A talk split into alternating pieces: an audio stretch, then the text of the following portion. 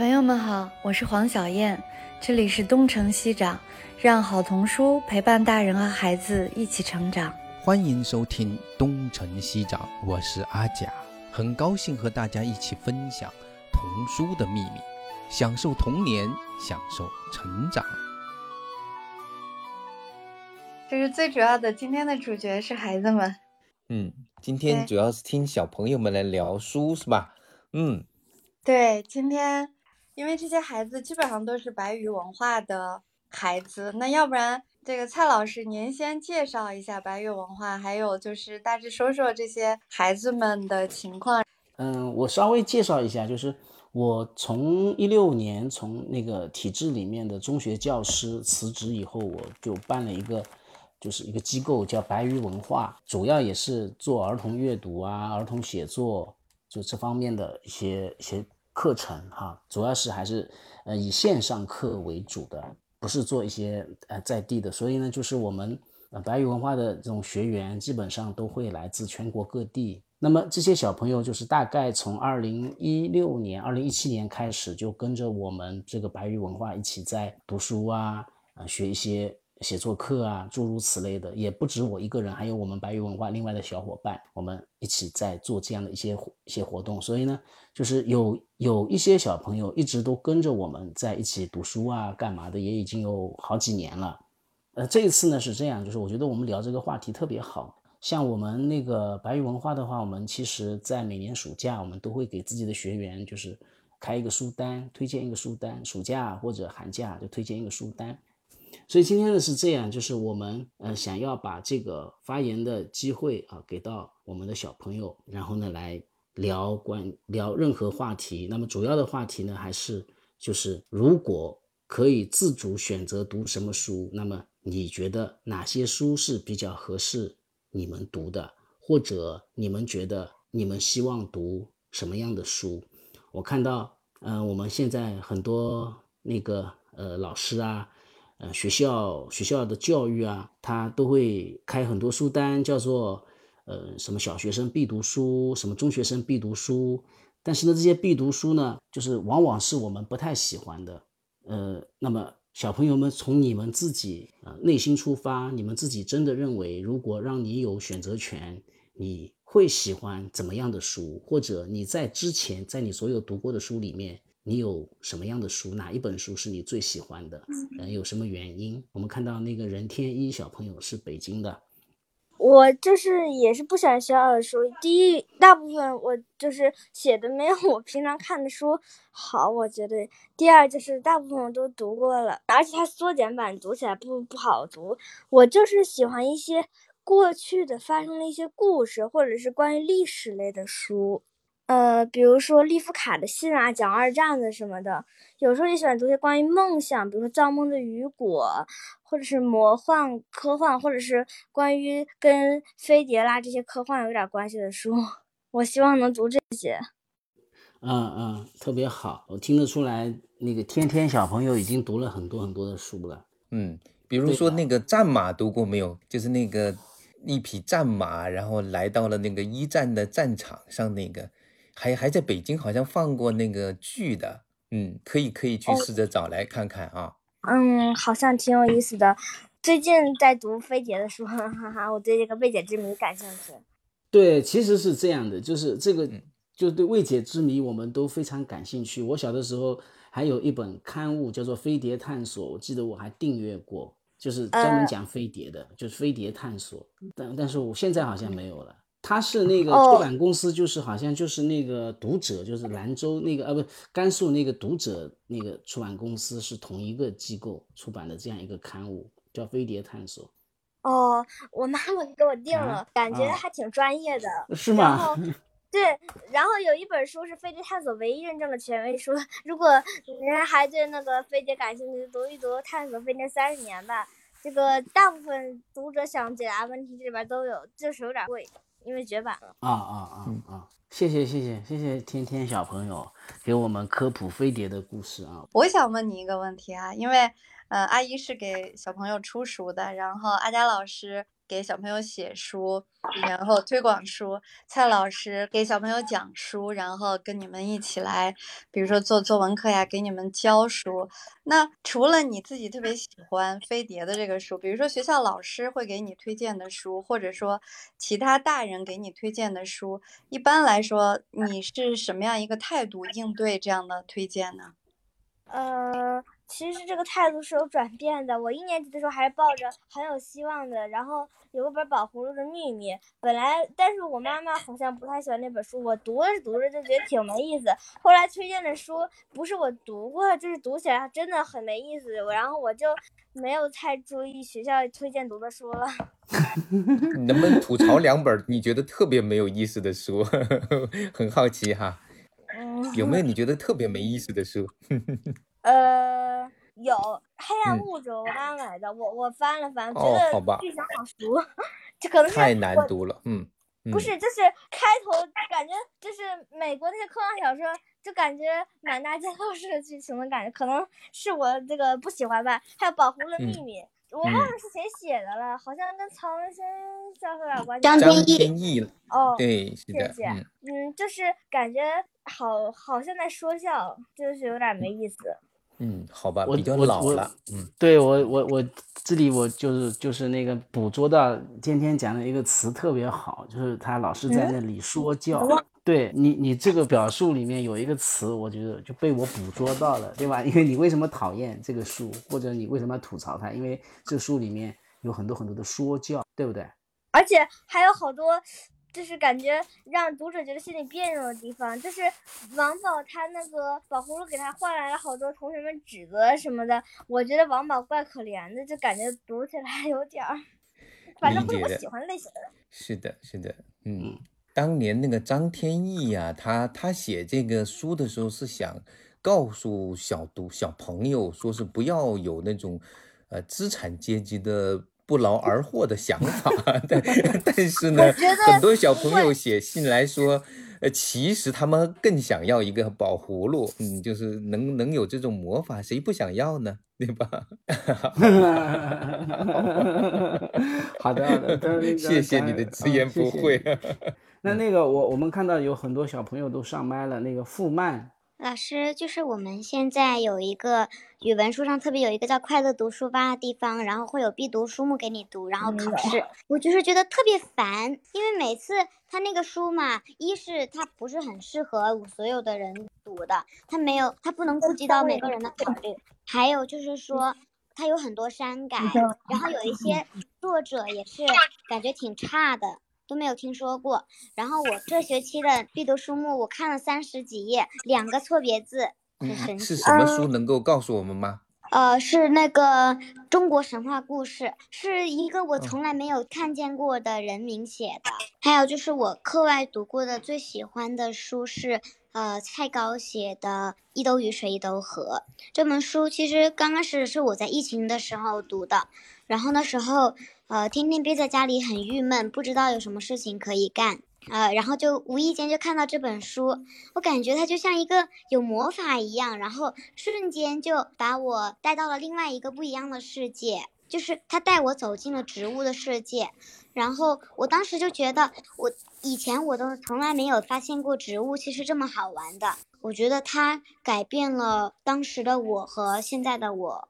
如果没有这本书，我可能现在都不是这个样子的。嗯，太好了，太好了！我恰好认识蔡高老师、蔡高奶奶吧。她我她特别特别喜欢种东西，然后她在她自己家的房那个楼房的顶上还搞了一个花园。她写的那个一兜雨水一兜河，可能很多都是她日常去种那些花花草草的那样一些心得体会。我我我要跟蔡高老师、蔡高奶奶讲讲，太好了。对，然后我正好嘛，也跟蔡高奶奶也一样，呃，就是有一个后院，然后挺大的，现在种了三四十种植物，都快有了，好像。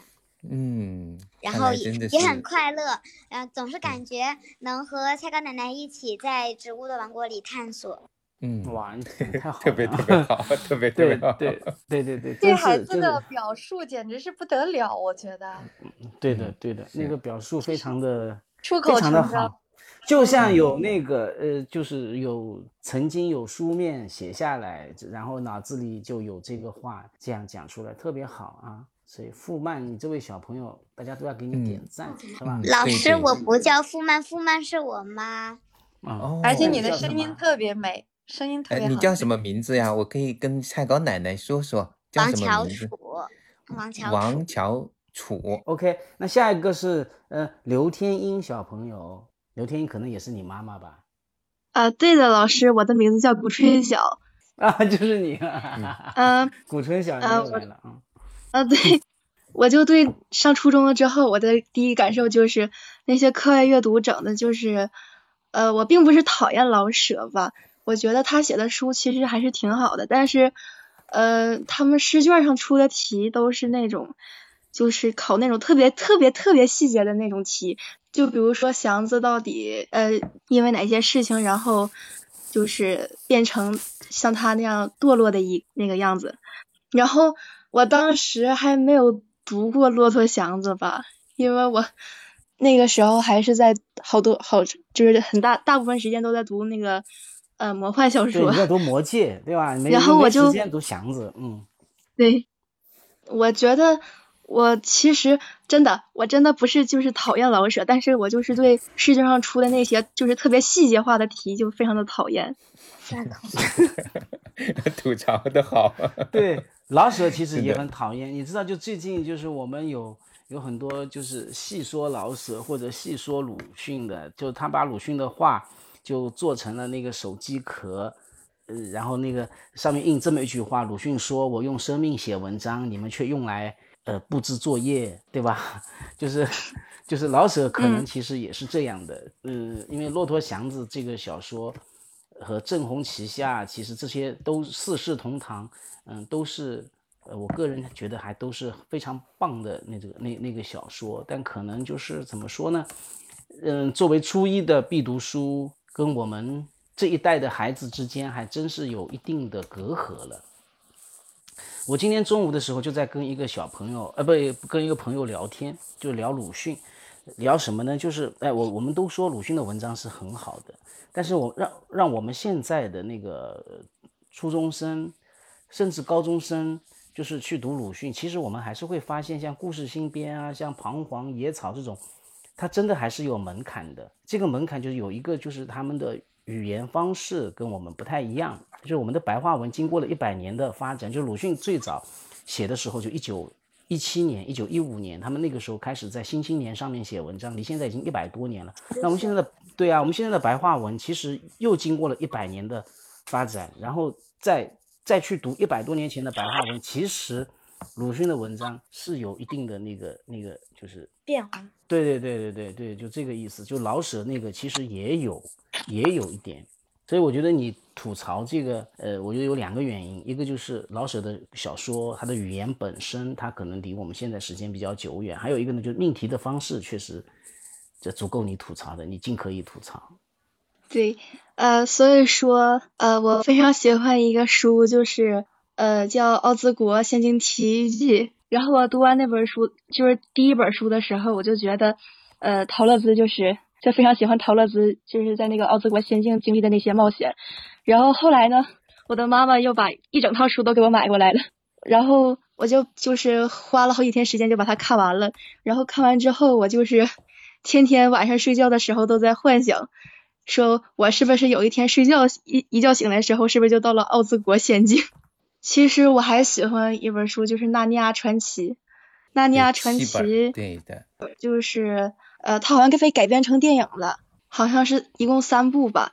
然后我感觉我就是看完这些书之后，就感觉我就是越来越相信这个世界真的存在魔法。挺好的，对的。奥之国其实也有一个翻译叫做绿野仙踪吧，啊，是的，嗯，嗯，对，就是 我小时候曾经幻想我哪天会不会变成精灵。然后最后呢，我就想说一下，我们还有一个必读书目叫《海底两万里》，呃，那个书好像以前似乎好像读过一遍，嗯，但是对他印象没有那么深刻吧，毕竟我对科幻小说不是那么太感兴趣。他也是在我们那个试卷上就出现了特别细节化的问题，就搞得我们班同学就是看过那些书的，就感觉自己像没看过似的。对的，我跟你 这个这个我非常理解，就是就是是这样的，呃，就现在这种体制内的学校，就他就现在就全民阅读嘛，然后整个一个教育部，它整个从就是教育体制的整整个一个层面，语文教育的层面都在推必读书，然后把阅读都是当做就中小学的一个非常重要的教学的一个一个一个就是目标。呃，小学它有必读书，然后你有没有读，它要它是要作为一个考核的指标的。中学也中学也是如此，但是就是这个东西呢，就是你一旦变成一个政策或者一一个一个自上而下的一个一个呃行为，它就变得非常的古怪。嗯，刚刚古春晓讲的那个，呃，我自己也亲身经历过，就是我的孩子他，嗯，四年级的时候，学校里就有一次就是课外阅读的测试，我是从十多十多个月开始跟我们家孩子一起读书的，就是读绘本啊，读故事啊，什么纳尼亚传奇啊，什么都都哈利波特啊，什么都读，然后呢，自己觉得我们家的孩子的阅读量还是不差的。结果呢？那一次就四年级的时候，就是学校里的那个阅读测试成绩出来，呃，我们家蔡崇他得了二十二分，满分是一百分，然后他这个阅读 测试得了二十二分，对，很惨，很惨。然后我我我就不敢相信啊，我说哎，不可能，我们家孩子怎么这样？然后我看了一下，果然他能考二十二分已经很不错了。为什么呢？因为他考的是四大名著，主要是《水浒传》和《西游记》，还有那个《三国演义》为主。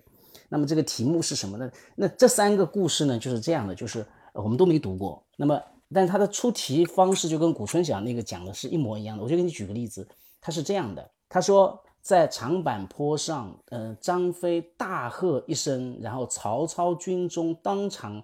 坠马身亡的那个人叫什么？A 夏侯惇，B 夏侯国，C 夏侯什么？D 夏侯什么来着？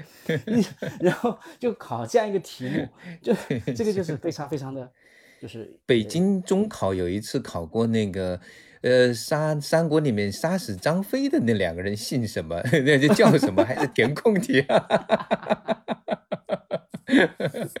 哎，这个这个，呃，讲个笑话，还真真事儿，就是那个不是马伯庸，就是写那个《长安十二时辰》的那位嘛，哈，对对对，呃，他的有有些文章也被拿去到中学生去做那种就是考试题去了，然后有人就使坏嘛，就把他那个题目拿来去考那个马伯庸本人，马伯庸也就是能得六十多分儿。就是作家本人去答那些出出题老师的题目，他都他都答不了多少分儿。对对对对，他不知道他们想考什么，关键就是这样。嗯，对，就语文老师他是他其实是这样，就虽然我也是语文老师出身，但是就是我我也不得不就承认一点，就语文老师是一种非常奇葩性的存在。就他往往比作者本身更了解作者要在此处表达的那个思想感情。嗯，呃，就这样的故事，我们这边远远超越了。其实本来这是在阅读上面是允许的，对吗？当作家写完一部作品之后，怎么去解读它？作家是读者是有很多权利的，但是问题是一千个读者有一千个权利。那为什么一定要是出题的人那个他的那个权利就成了标准答案呢？这个完全是一种，我觉得是莫名其妙的一种 一个规则，对吧？对，嗯，对对对对。刚才那位同学，我我顺便的推荐一两本书吧，就是在前两年有一部英国的小说，也叫《Tin》，是一个呃儿童小说，翻译成中文叫做《铁皮男孩》。哎，就我觉得看看那本书，就是他把那个奥之国的这传统又延续下来，非常非常好看。这是我认为是我二零二零年读到的最好的一部小说，叫《铁皮男孩》，我强烈的推荐。嗯，好的，老师，书名已经记下来了，特别好。那个天天是不是又有话要说？来，你先，你先谈一下你的感想。就是想问一个问题。嗯，你问。嗯，就想问一下，就是老师说，就是我也不知道，以前我就莫名其妙，就是读书作者明明都没有写出来，为什么老师却说出来，作者都没有写出来，感觉作者都没有领会到的意思呢？作者明明没有写出来问题，为什么老师却无中生有的说，他到底是为啥呀？无中生有。对，嗯嗯，实际上我我作为一个评论，就是专门做评论的书评人，我来说两句公道话啊，就是呃，作者有时候他写的时候。可以说，就是一个好的作者，他常常确实是有时候是无意识的，他是由于他的一个生命的积累，他有很多的感悟，他看到一些东西的时候，他很很很自然的就写出了一个故事或者一篇文章，他没有可能很可能没有多想。但是呢，如果我们作为研究者、评论者去读的时候呢，有时候会啊，因为你了解了这个人，了解了他的深层，甚至有可能。通过心理分析的方法，哎，发现他可能会表达一些什么特别的意思，但这个呢，说实话。啊，它不是一个标准答案，它就是说，实际上他去作者去感悟这个人生，我也去感悟这个人生，然后我通过这个作者的文字和故事，我感悟到了某些东西，这是我是很个人的东西。但是如果要把我这个很个人的东西变成标准答案呢，我觉得就是很罪过的一件事情，这是两回事儿。嗯 嗯，好，还有下面一个小朋友要说话是吧？对，张嘉烈，嗯嗯，来吧，嗯。那个，嗯，我就是嗯比较喜欢那种就是写女性的文学，尤其是写青春期的那种女性，因为我就觉得呢，嗯。他们就是跟我们生活贴的比较近，就是他们有的时候，其实我觉得挺像我自己的。就比如说，他们有一个瞬间，他们可能就是心中某种感觉在那边萌动，然后就使他们做出了一个决定，可能看起来就像我和我同伴有时候做决定一样，看起来好像确实有一点点，好像过冲动，好像没有那么理智。但是我觉得就是这样子青春的这个的话，感觉还是，然后作者写在那个呃书上，感觉还是挺美的。比如说我就是挺喜欢《红楼梦》的，因为《红楼梦》里头它有很多。女性，而且它就是为女性作传。然后我最近的话就是喜欢，就是在网上有有的时候会搜一些，就是呃那些民国时候的女性，因为我觉得就是那些人，比如说合肥四姐妹啊，林徽因、张爱玲，就就觉得他们这些人，他们其实是非常有气质的，而且他们就是生活，包括写作，包括他们艺术方面，他们都没有那么刻板，打破我们以前就是古时候对女性那种刻板印象。哎，这个小朋友你多大了？我十二岁的样子。除了你刚才说的那些书以外，就是目前中国的那个，其实呃青少年的成长小说，中国本土的其实还是蛮多的。你看过一些没有？我的话就是说，呃，那那些就是校园类的那种，其实看的是挺少的。那为什么你不看当代的作品呢？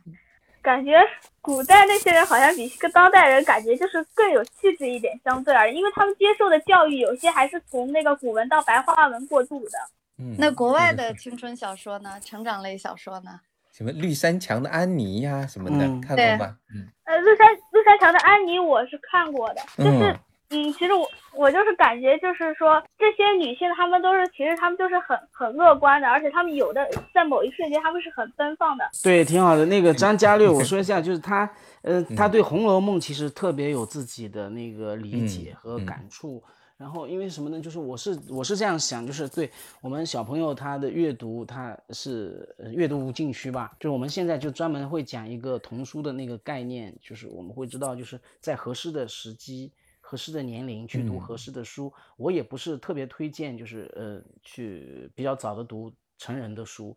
但是呢，就是如果你像张家略这样，就是他对《红楼梦》特别有兴趣，其实我也非常的鼓励。嗯，张家略给我写过那种读书课的作业，就是写《红楼梦》的里面的女性，然后呢，我就当时就留下了非常深刻的印象。所以今天你你你你这样在讲，我都非常理解你。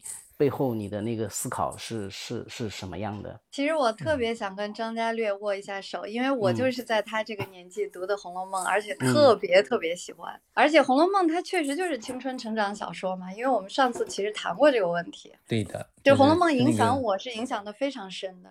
嗯，像林黛玉进进贾府才才九岁十岁的时候，他们发生的大部分故事都是十三四岁的这样的一个区间，所以确实是可以看作是青春，其实少年小说啊，嗯，挺好的。对，这个这个姑娘很有想法，嗯，是的，非常有想法，对的，嗯嗯。然后我们邀请下一位那个蔡之行。呃，我的话一开始我是。就是比较小的时候，我一直都是就是看的是那种魔幻小说，就是看呃以以前都是我因为我不认识字嘛，我都是我妈给我读的。我一般是看《纳尼亚》，我我以前反正是先是看《纳尼亚传奇》，然后是好像是被谁介绍了，然后我就开始看《哈利波特》了。然后好像我到一二年级的时候，嗯、有一次我哥他好像。放暑假回来，他好像是给我带了一本阿西莫夫的机器人小说全集，啊，然后，然后我觉得阿西莫夫他的这个书写的特别好，然后我就开始在淘宝上找阿西莫夫的书，把它全部都买来了，就是一共是十几本书，我好像看了一年吧。对，了不起，了不起你。你最喜欢阿西莫夫的哪一本呢？就是他有基地，有帝国，对吧？嗯，还有那个机器人系列，你最喜欢的哪是哪一个呢？还是都喜欢？我觉得，我觉得他写的都挺好的，就是，嗯，他这个时间线我也是自己给他梳理了一下，哦，就是他一共是有好几本书，就是他一开嗯始的时间线应该是他的一本，你说他是番外，他也，我觉得阿西莫夫他写的就是最长的一部，他应该就是那个《银河帝国》系列，啊，银河帝国啊，银河帝国系列，它可以把它看成是一整个主线，就是嗯它这个主线呢，它旁边也是有一些就是其他的，就是有一本书阿西莫夫他写的叫做《永恒的终结》，他虽然写的他这个名字虽然好像跟银河帝国没有任何关系，但是我觉得它其实是银河帝国的前传。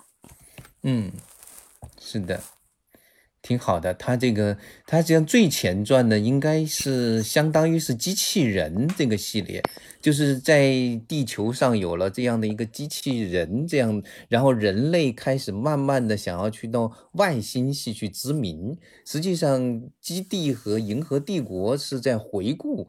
回顾很久很久以前，传说中有一个叫地球的地方，这么这么个这么个跨度，嗯。大概有跨度了将近两亿年的这样的一个跨度，非常有意思。是，所以所以那个蔡之贤能够看出一个很庞大的一个时间线，真的是挺了不起的。嗯。不是，它这个永恒的终结，它其实也不是机器人时代，嗯，永恒的终结也它是另外一条时间线，就是它呃这个嗯。讲的是人类在另外一条时间线上面，他们并不是去外太空探索，他们是可以穿越时空了。嗯但是穿越时空之后呢，这个穿越时空它也不一定是好事嘛，对的，是的，它就是这个产生了一个悖论，它就整个世界都要没掉了，所以他们就 是。嗯有一个就是嗯，他会穿穿越时时空的人，他就是回到了最开始，他把这个穿越时空的这个东西直接搞没掉了，然后然后嗯。就有了后面那个机器人的那个故事。就是其实我觉得蔡之贤说了一个非常有意思的，就是当代的科幻小说，它实际上并没有告诉你科学就一定会给人类带来好的结果，是这样的感觉吧？实际上，科学太如果人类的发展跟科学的发展不匹配，可能过早的那种科学，甚至可能会毁灭到当下的人类。他这是阿西莫夫有这样的一种担忧。好吧，挺好的，真的挺好的。嗯看到每个孩子的读法真的不一样啊。对对对，嗯蔡志新还有什么话要说吗？嗯，嗯，然后后来我又了解到，就是这个跟阿西莫夫合作的还有一个人，嗯，他是呃叫弗兰克·赫伯特，就是他是写了《沙丘》，嗯，是的，嗯，是的，对，沙丘是的，嗯，《沙丘》一共是六本嗯，你也读完了吗？对，读完了吗？啊嗯，啊。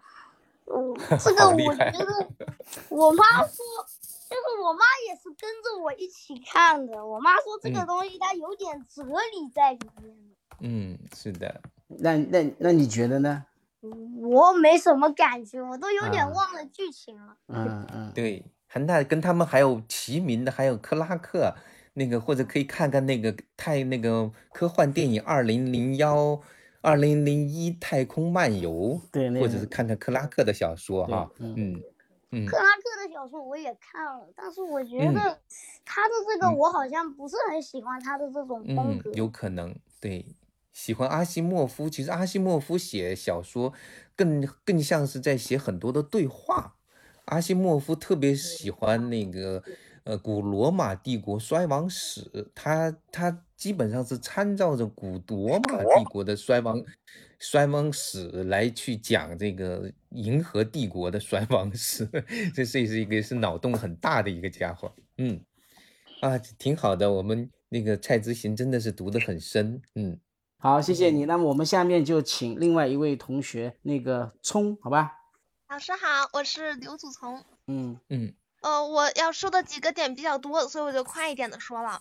呃，首先是在考试的时候，我最怕遇到的一类阅读题就是那种游览的。呃，游览文章一般还好，但是考试的时候就会有一类文章从头抒情到尾，真的是一点喘气的机会都没有，每一句话都在抒情，然后还问你这个文章想表达的是什么，然后遇到这种文章都特别害怕。嗯，就是那个作文写的好嘛，就是说把他的每个段单独拿出来看，每一句话单独拿出来看是挺好的，那就感觉把所有抒情的语言压在一起，就有点做作了吧。嗯，所以冲你自己的文章，对，冲他自己的文章是绝不抒情的。他他，因为我看过他很多作文，呃，他一直在我们这里听我们的那种作文课，然后他自己写作就是绝不抒情的，一句抒情都没有，都非常的直接，非常的扎实。快点说人话，快点说人话，就那种感觉，读那种是吧？好吧，你继续吧。嗯，我再说一下，我之前就特别爱读那种想象作文，但不知道为什，呃，不是想象作文，就想象的书吧。但不知道为什么，就感觉一夜之间好像突然就不感兴趣了。然后最显著的就是罗尔德·达尔的一些书。大约是什么时候？大约什么时候突然间不感兴趣了？五六年级的时候。哦，那你也确实该不感兴趣了。对，这个非常正常，嗯，很正常。但当时就小的时候就特别爱读罗尔德·达尔写的书，然后突然就好像一夜之间突然就发现他那头好坏太分明了，然后故事的结局都是好人，然后得到什么什么奖励，然后坏人然后一定是要受到惩罚的，真的太直接了，太直白了，结局从一开始就能想象得到。嗯，然后加上好多逻辑都是错误的，有的时候好人反而就会给你的一种很不好的感觉。再说一下我最喜欢的一个作家，就是日本的安房直子，特别喜欢他写的作文，就感觉他的作文风格跟我特别像，就是很少有抒情的，用最平淡的语言，然后用最常见的词语就能组成一篇特别感人的文章。然后给我印象最深的一篇就是纪伟训的母鸡，然后那篇文章真的是感动到了。安房直子的书还有一点好处就是，你根本猜不到结局是什么，有的时候那个结局就很模糊吧，是个开放性的结局，而有的时候那个反转的，就是比如说寄维信的母鸡，就讲了一开始有一只逃跑的母鸡回来之后，然后在那个主人有难的时候，然后就回来了，但到后来帮助主人度过了困难的阶段吧，然后母鸡就被吃掉了，当时被吃掉了，真的很感人。然后再说一下，我最近正在读的一本书是《小岛经济学》。嗯，我也很想《小岛经济学》那本书。嗯，不知道为什么，就感觉这本书就是写给小孩子讲经济的，很好懂，然后也可以把中间的故事跟现实中的事件对应上。然后，但是最近这一个学期几乎没有读什么书。都在读地理跟生物的书，准备中考。真的，杀过的卷子都有半米高了，纯 卷子还不算练习册。嗯，对，这这也是没办法的啊。嗯，挺好的，真的挺好的。不过我我以前有一个那个小小的经验，就是在大考，如果是平常有很多积累的人，其实在大考之前，呃，暂时读点特别特别让人投入的书，可以暂时忘记考试，反而考试的时候状态会很好。这是我自己的那个 经验，所以我每到大考的时候，往往就能够读完一两部长篇小说，因为有时候你老想着那个考试，特别烦的，心烦意乱。嗯。我一到大考之前，我都看电影，然后啊，看电影也是挺好的，嗯嗯，还有运动也挺好的，嗯嗯。但有的时候就感觉。这么大年纪还在看那个日漫，是不是有点丢人？嗯，没有的，没有的。其实看任何作品，哪怕去看那个图画书、绘本，都是都是很好的，就是能够让自己解压的。呃，阅读有一个特别特别重要的原则，就是不必为自己的品味而辩护。我们可以去读，对啊，可以为可以读特别特别垃圾的书，没关系，只要这本书能够给你带来某种快乐或者某种带来启发都行。哦，我觉得不要为自己的品味而辩护。对，今天这个是 阿佳老师金句已经出现了啊 啊！对我我举个例子啊，聪啊，我举个例子，就是我有的时候就开车啊或者什么，我就听音频节目，我最我听的最多的是那个看理想，哎，看理想的梁文道他们他在里面有很多节目，然后我有有一次我就听那个梁文道讲《进击的巨人》，嗯，你知道那个我知道。啊，那个你知道，我是没看过，而且我是不习惯读，就是看漫画的，因为像我们，我是七零后，我们成长的那个年龄、那个时间，我们是读什么？我们也没有童书，我是读那种，呃，铁道游击队啊，呃，青春之歌、东方野火、春风斗古城，就是读这种书长大的。对对对，就是就是，我就从小没有。读过多少就就是那种像日本的漫画类类似的那种，就读连环画有，但是连环画它的逻辑和漫画的逻辑是不一样的，因为漫画它是用图画来叙事的，对不对？连环画它还都是插画，它是用下面的文字来叙事的，对吧？是这样，所以就是我我我就不太懂《进击的巨人》到底是个什么，但那次我听了杨梁文道讲了以后，哎，我就觉得这个是非常了不起的一个漫画。它的象征就是它的象征性啊，它的那种意义，它可能就跟那种，呃，我们会认为就很经典的像《一九八四》这种小说相媲美的那个地方，所以我们一点都不用去小看图画书或者日漫什么的，就是我来佐证一下漫画小说，对吧？都可以。对对对对对，我来佐证一下阿佳老师刚才的那句话，就是这样。嗯嗯。我突然感觉到自己真的好幼稚，三四五年级的时候还在读绘本，然后当同学都在刷手机的时候，自己在外头玩泥巴啊，真的就感捉昆虫、做标本，就感觉自己真的很幼稚。到初阿佳阿佳老师现在还在看绘本，是的，对对对的，是的。我最大的梦想是出自己的绘本啊，是的，这是非常非常好的想法，因为其实绘本它有时候就跟诗歌一样。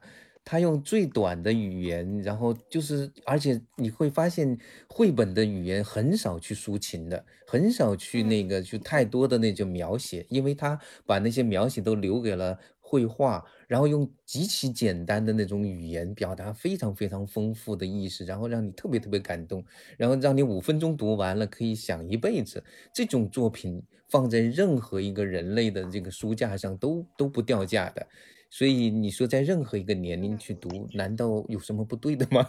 我我觉得应该是九十九岁都可以去读的一 本这种类型。对，是。所以从你刚才就讲，就是你你人家在干嘛，在玩手机，在玩游戏，你还在玩泥巴，在那边捉捉昆虫，做昆虫标本。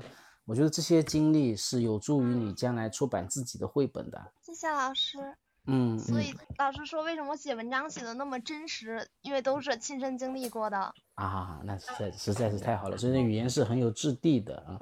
那个，嗯，上次阿佳老师在讲那个，我们就讲那个永恒、永生，嗯，精灵的永生的时候，阿佳老师，呃，举了一个例子，就是活了一百万次的猫。嗯，是的，是的。我们去年的读书课，我们的第一本书就是活了一百一百万次的猫，对吧？那我们读书课的我们的对象小朋友都是四年级以上到初二的小朋友，但是为什么我们会拿一本活了一百万次的猫出来？就是因为像这样的作品，佐野洋子他这样的作品，就是我们在不同的年龄段去读它，就是呃，随着你的人生的成长，你的情感经验的丰富，你的生活经历的丰富，你会有很多新的看法。就像我我在上个礼拜听听完上上个礼拜我们聊完以后，我就会有很多。对这本书的一个新的一个认识，就是还是你不需要觉得自己有什么地方做错了或者什么样，不需要的，但就是越像这种人在学校里面，反而就越是被排斥。然后我在学校里面真的是一个朋友都没有，然后他们也老说我什么土的土的掉渣，然后说我幼稚的要命，然后乱七八糟的。总而言之，在学校特别寂寞。不过还好，学校有个花坛，然后闲的时候就可以到学校里面种花。花坛已经让我撒了五十种花的种子，现在都开花了，特别漂亮。挺好的。我跟你讲，那个最近那个，嗯，有一本乐府出了本书，叫那个《陶渊明也烦恼给家长的传统文化启蒙课》，非常好的书。嗯，对对对。然后他作者是黄晓丹，黄晓丹他在读小学和初中的时候跟你一样。他最讨厌的就是春游，你知道吧？因为他不能够跟别的小朋友一起手拉手去春游去玩各种东西。然后他春游又是太湖边，然后有一次他在太湖边上的时候，他就突然想起了他以前读过的很多关于山水啊、田园啊这样的诗歌。然后他觉得在这个景色里面，他看到了他在诗歌当中看到的那个景象，所以本来对他来说非常无聊的一个呃春游也变得很有意思。他讲了这么一个故事，其实跟你现在在提的那个困扰，我觉得挺像的。呃，可能不合群，可能会有的时候挺孤单的，但是如果你有比较丰富的那个精神世界，你会解决这个问题的。嗯，但是我觉得我现在需要的好像就是多跟同学交流啊，沟通啊。啊，这个也需要，你这社交的需要也是非常重要的。好，那个那个乐福除以你可以了吗？嗯，可以了，可以了。好好，你说。嗯嗯，大家好。然后是今天主题不是就是自己可以选择读什么书的话，我觉得吧，如果按现在这个年龄的话，可能如果跟我他差不多年龄，可能大家都都会选择一些像类似于。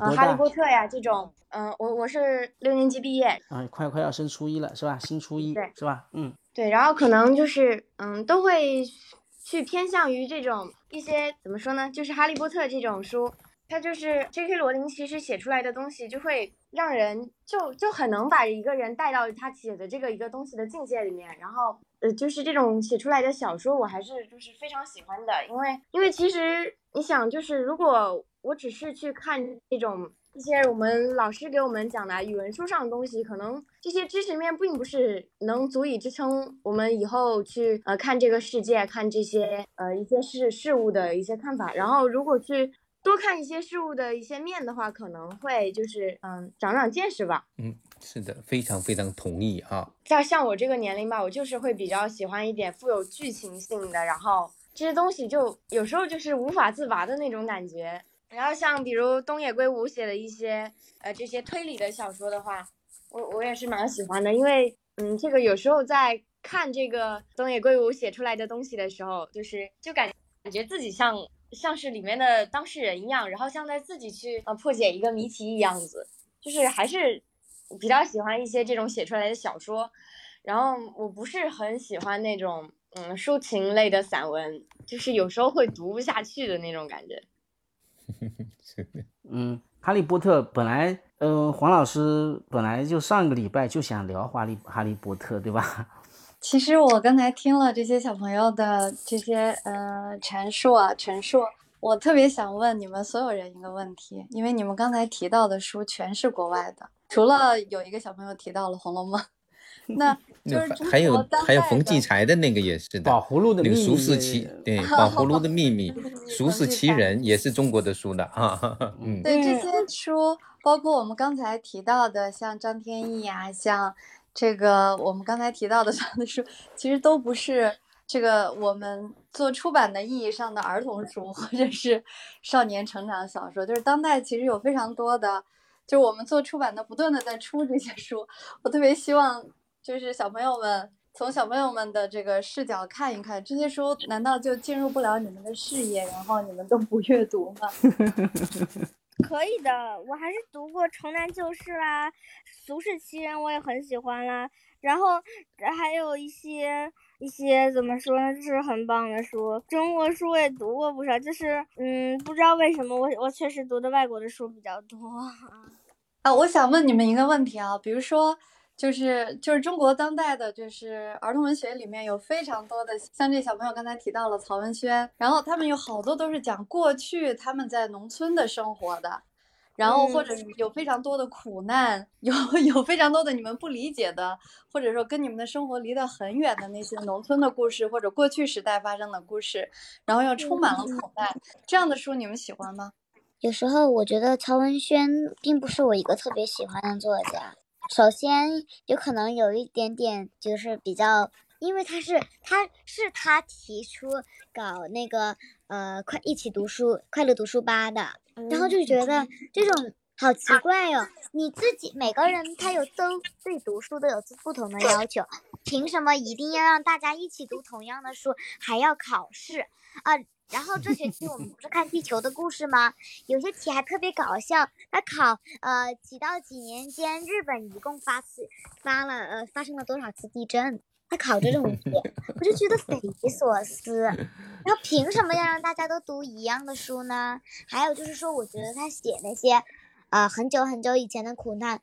我觉得现在的书啊，我觉得现在人差不多都已经够丧了，不用再写什么呃苦难不苦难了。我觉得多写点像一豆鱼水一豆河这样子有朝气的，然后有阳感觉很阳光的，呃，写一点，然后挺好的。而且他就算写苦难，那写苦难也过时了，不是吗？那写那些我们都不知道的有什么用呢？嗯。好的，那么我们接下去，我们请下面那个还没有发过言的，还有两位，一位叫山峰，一位叫马乔乔。我们请山峰先来发言，好不好？嗯，你好，蔡老师，我是 Tiger，然后，然后我想推荐一下，嗯，宫西达也的那个恐龙的系列的绘本。然后小的时候，我一二年级，嗯，我就跟妈妈一起看，然后看着看着我就看哭了。他的那个每一个故事都真的非常的感人。嗯。是吗？挺好、哦，你就讲这个是吧？啊，挺好的。就昨天晚上，有一个三岁多的小朋友在我们家做客，然后这个三岁多的小朋友最近最喜欢的那个书就是宫西达也的全套，是这样。所以，今天我跟一个朋友吃饭，他有一对双胞胎女儿，马上三岁，说目前最喜欢的是宫西达也。好，马乔乔，老师好，你好，我是马乔乔，我就是比较喜欢那种优美的故事，就不带一点任何什么一一点那个什么伤疤，就不带任何一点什么杀人呀、放火什么的。就比如说有一个故事叫《北风遗忘的手绢》，比较喜欢。嗯嗯，呃这个作者是什么？安房直子好像是。嗯。他的他的这个故事一般都比较的比较优美，比如说里面有一篇故事叫，但是也有点淡淡的忧伤。嗯，有一篇故事叫做《天窗的小屋》，就是讲我月亮给他做游戏，他摘到了一片花的影子，因为他得到了树的养分，把花的影子摘掉了，然后树就枯死了，但是他但是他也成长了，它变得很健康，树就枯死了。然后还有一个是我们这个学期这个宝葫芦秘密必读书，我想我如果是王宝，我肯定杠得过那个宝葫芦，我就给他 杠，我就说我是你的主人，你要是不听我的话，我就把你这个秘密给泄露，大家都知道你的秘密，我就让你痛不欲生，除非你愿意给我效劳。嗯嗯，好。其实我想跟马乔乔说一件话，就是说，呃，王宝他是有想过，他是有这种想法的，但是他开刚开始哈是被呃宝葫芦嘴里说的那些利益然后蛊惑，然后每一次就是说，哎，算了算了，然后就是想他反正能给我带来好处。后来他知道了宝葫芦的所有事情之后，他也是告诉了别人的。还有就是说，有时候我记得呃王宝是想要扔掉过宝葫芦的，但是宝葫芦甩不开。嗯，补充的很好。好的，我们看到那个李霞飞上来了，那个，那你来吧。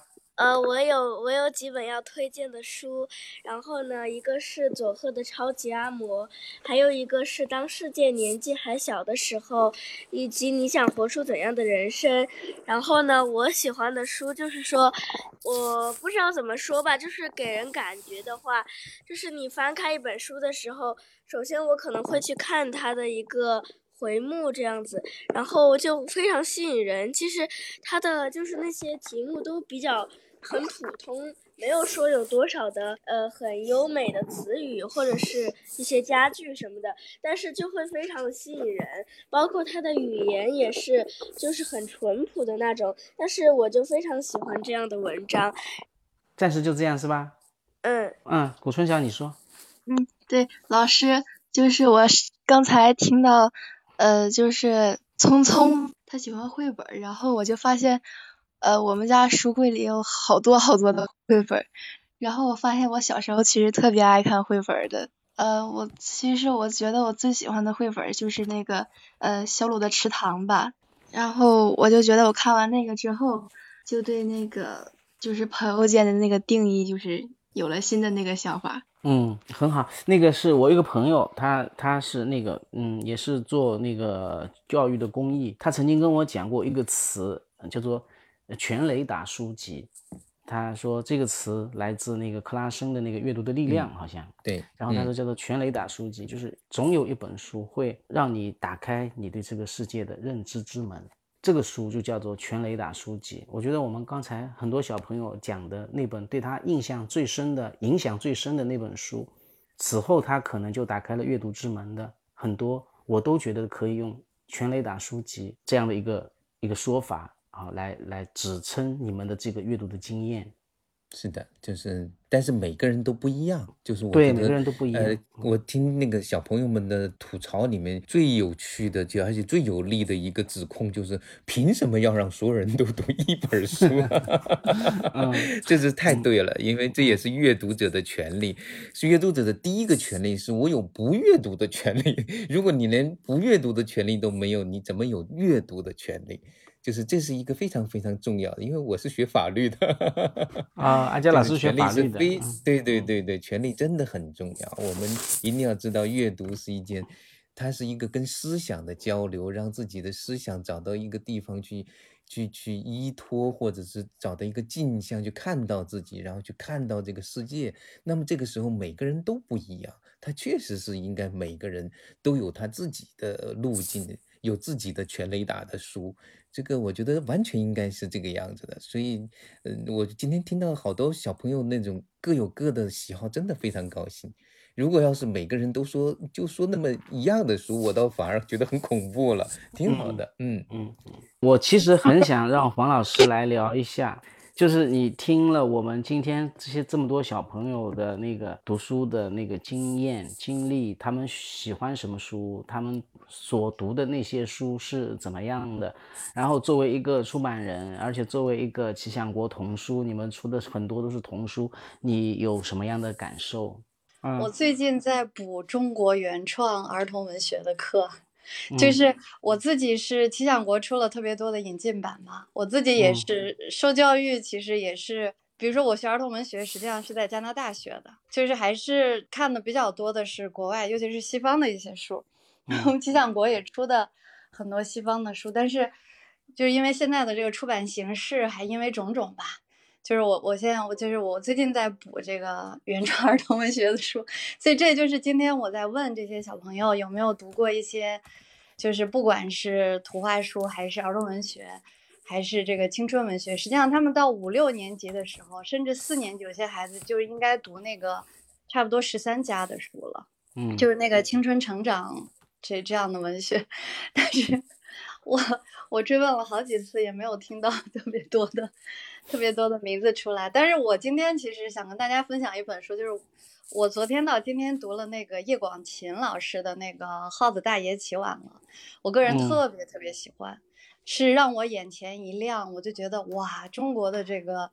原创儿童文学里面还有如此出色的书，这个如果小朋友们没有读过，当然你们有些都已经大了，不用再读这本书了。它是一个真正的儿童书，就是中国原创儿童文学书里面，就我最近拼命的在读，我我发现他们基本上都是成长小说，都是有点像是青春小说。真正的儿童的文学，就是除了那些校园小说以外，就是真正的有儿童性的或者真正属于儿童文学的特别少。但是叶广芩老师这个是是，他有好几本嘛，就是要分享的话，我就我就分享一个这个吧。我我来插几句哈，那个呃原创的里面呢，如果专门写给孩子，就最近叶广芩他是属于写给成年人的。作家，然后转向这个写给孩子的书，这里面还有一个叫张伟老师，就山东的张伟老师啊，张伟就是那个对对对月预言的那个，嗯，哎，对对对对，但是我觉得他写的最好的是《寻找鱼王》，就是这个他真的是有一点那种寓言色彩，但是又像是童话，又很有味道。那么其实还有，比如说哈，我最近也是在整理这些。